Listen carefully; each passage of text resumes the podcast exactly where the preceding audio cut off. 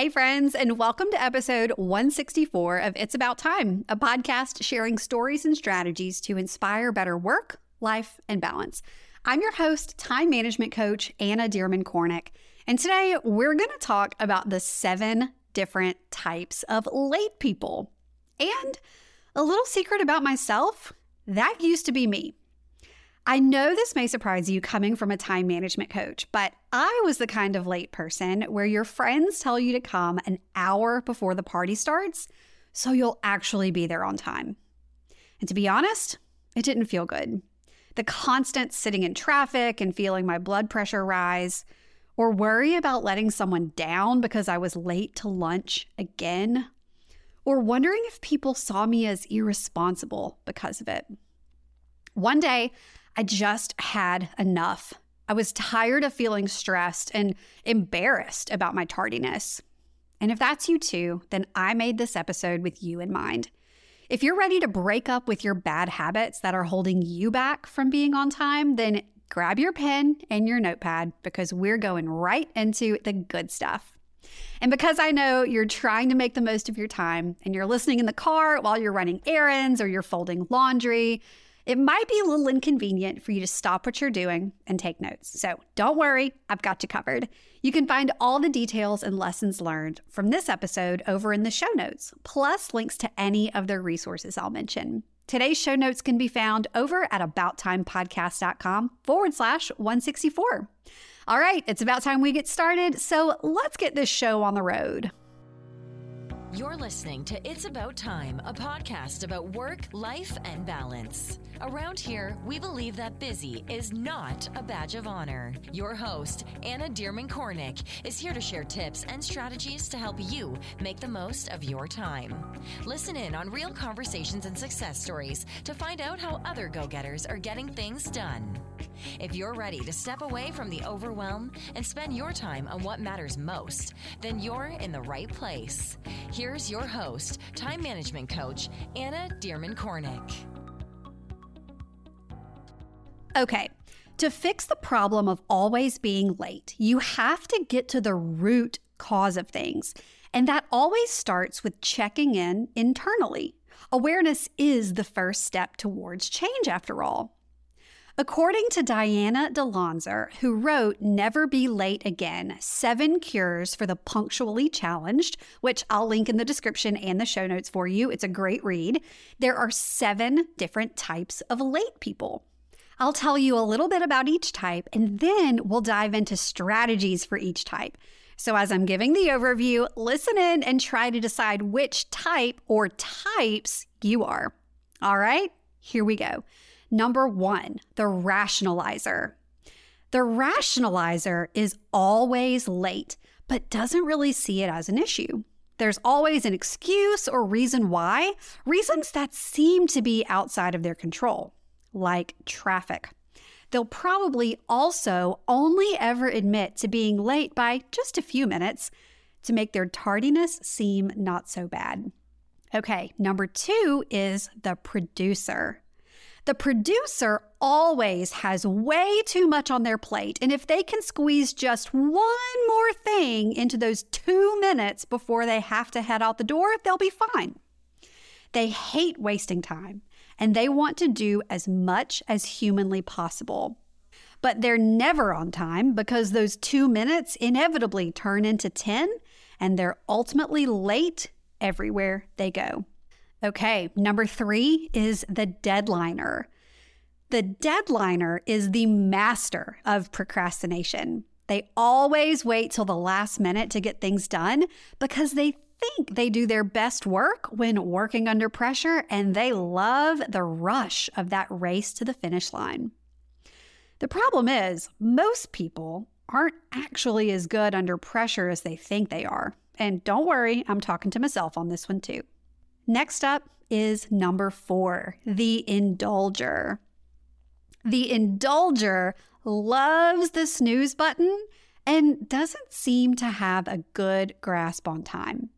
They might have a hard time motivating themselves in general, and that may manifest in other areas of their lives. The indulger is an expert lollygagger and time waster And this time wasting often takes the form of busy work. You know, that stuff that feels productive but is really kind of pointless. Number five is the absent minded. Whoops, looks like something was forgotten again. Whether that's when and where things are happening, where their keys are, or that there was a deadline today, the absent minded person will surely forget it. This person may also be easily distracted during work or while spending time with others. Number six is the rebel. Now, the rebel could be on time if they wanted to, but they'd rather resist the authority that they feel is forcing them to be on time. Oh, you want me to be there at 6? I'll be there at 6:30. Number 7, the anxious. So finally we have the anxious person who is late because they spend a lot of time obsessing over perfection, which either comes from a place of low self-esteem, anxiety, or depression, and so they end up showing up late more often than not because they've created delays to avoid leaving. So, me personally, I've definitely been a little bit of all of them at some point in my life.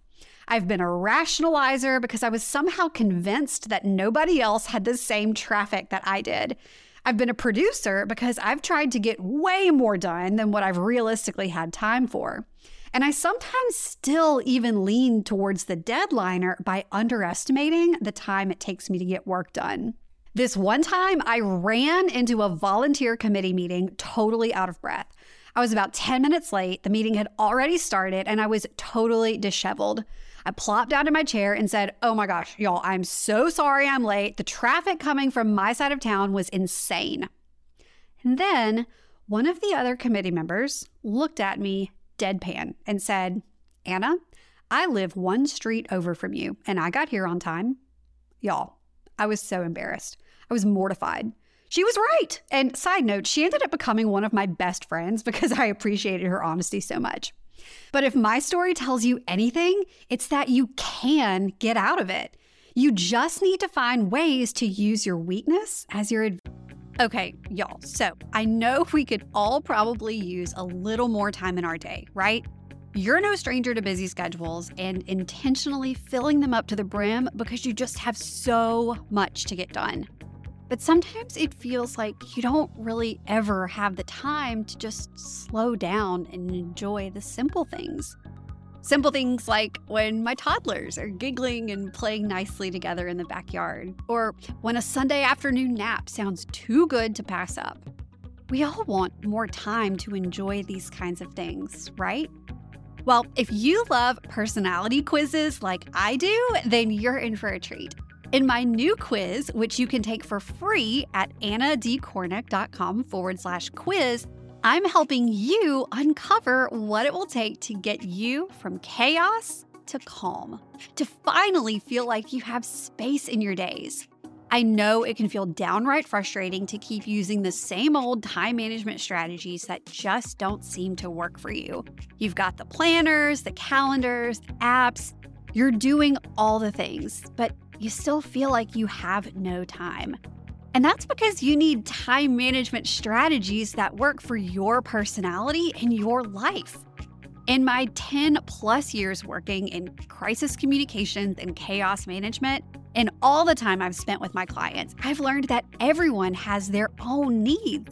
And knowing what those needs are can really help you discover the best approach to planning your days. Knowing yourself can help you ease up busy schedules and find more calm and clarity in your week. Do you want to know how to get there? To have more breathing room in your days? Let's figure out your time management personality type so you can uncover exactly what you need to do to feel more productive, less stressed, and more balanced. You can take the quiz at annadcornick.com forward slash quiz, and I'll make sure to link to the quiz in our show notes. All right, on with the show advantage. So let's talk about how you can turn each of these weaknesses into a strength. If you're a rationalizer, then the first step is to admit that you are the problem. It's you. Hi, you're the problem. It's you. Get realistic about how long things take, even if it's just something small like getting dressed in the morning. Think through every little task you do during the day and how long they take. Write it down and put it on a calendar if you have to. The biggest obstacle for you to overcome is not being realistic enough. Admit you have a problem and that, for the most part, you are in control of your time. Now, if you're a producer, you have too much going on. End of story. I know it's hard, but you probably need to part ways with some of the things on your plate or commit to fewer things moving forward. And know that your value doesn't come from how much you can get done, though I know it can certainly feel that way, especially in the midst of a busy season. But you can't be perfect, and that's okay. You're enough as you are, whether you're productive or not. Now, if you're a deadliner, then part of the reason you are always late and pushing things to the last minute is because you love the rush that comes with it. Now, you might just be craving some sort of stimulation or excitement, or you might just be bored. If that's you, find something different to bring that excitement or that rush to your life. Fill your free time with a new hobby you've always wanted to try and schedule it close to your deadline so you're more driven to finish your task. If you're an indulger, your motivating factors might be the same as the deadliners, but you're just not as adamant about getting things done. Instead of looking at your to do list like a never ending chore list, schedule some time to indulge in doing nothing. The thing is, scheduling rewards into your day, scheduling some fun time or some nothing time, can keep you from overindulging and wasting time. Plus, remember, Getting out of bed and hitting the snooze button only once instead of five times can mean more time lingering over a latte after you get to work early. Now, if you're an absent minder, you can make alarms, reminders, and calendars your best friend. Sometimes it's as simple as writing it down or putting items you frequently lose track of in a spot you know you won't forget. If you have a lot going on, why not minimize the distractions? Find a calendar system you love and use it. I use a combination of Google Calendar, a paper planner, and Asana to manage my to dos appointments so I don't forget anything. You can also create a drop spot at home where you keep all of those things you look for when you're frantic, like your keys, your wallet, your sunglasses. Our drop spot is by the back door in our mudroom area. Now, if you're a rebel, know that everyone's motivation for rebelling against being on time is different, but it usually lies in wanting a leg up, resisting authority, or wanting to feel different. Now, if that last one sounds like you, know that the least interesting thing about you is your tardiness. You are so much more than that and have plenty of other things about you that make you unique. You're way more interesting than being the punchline of the running late joke. And if it's another reason, get honest with yourself. If it's a friend conflict, work stress, or issues with commitment, getting deep with the real issue can help you figure out how to solve it. And finally, if you're the anxious type, a good strategy here is to pinpoint where and when you get tripped up on perfectionism and avoidance and then find ways to plan around them. Allot yourself extra time if you need to, and don't forget to give yourself grace. But because this one might be a little bit deeper than the others, I just want to say that if you feel like self esteem, anxiety, or depression is keeping you from living life and holding you back in debilitating ways, don't be afraid to seek professional help. The help of a professional can help you identify the real root cause of what's going on and forge a different path forward. Chances are you're probably a mix of a few of these. But regardless, I can tell you that breaking out of the habit of being late isn't as hard as you may think, and it can actually be fun and rewarding. Just think about how nice it'll be to fully focus on what's going on in your life because you're not worried about being late, what others will think of you for being late, and not having an elevated heart rate and the jitters 24 7. If you want to take this newfound revelation a step further and fast track your way to building better time management habits, then I have something just for you. My Get a Game Plan course is a step by step guide that will help you design your ideal week and determine exactly what you need to build a solid foundation for better time management. I'm telling you, friend, getting a game plan together is one of the best things you can do for beating the chronically late blues. I'll drop the link in the description and in the show notes. As always, all of the details from today's episode can be found in the show notes at abouttimepodcast.com forward slash 164. And before we go, let me tell you a little bit about next week's episode, episode 165. Episode 165 is all about what to do when it feels like nothing is going your way.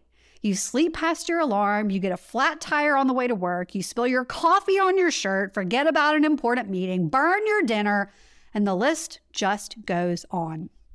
As someone who's definitely been in the when it rains, it pours phase of life myself, be sure to tune in next week to episode 165 for some practical advice based in time management strategies and good old hard won knowledge that can help you weather these storms.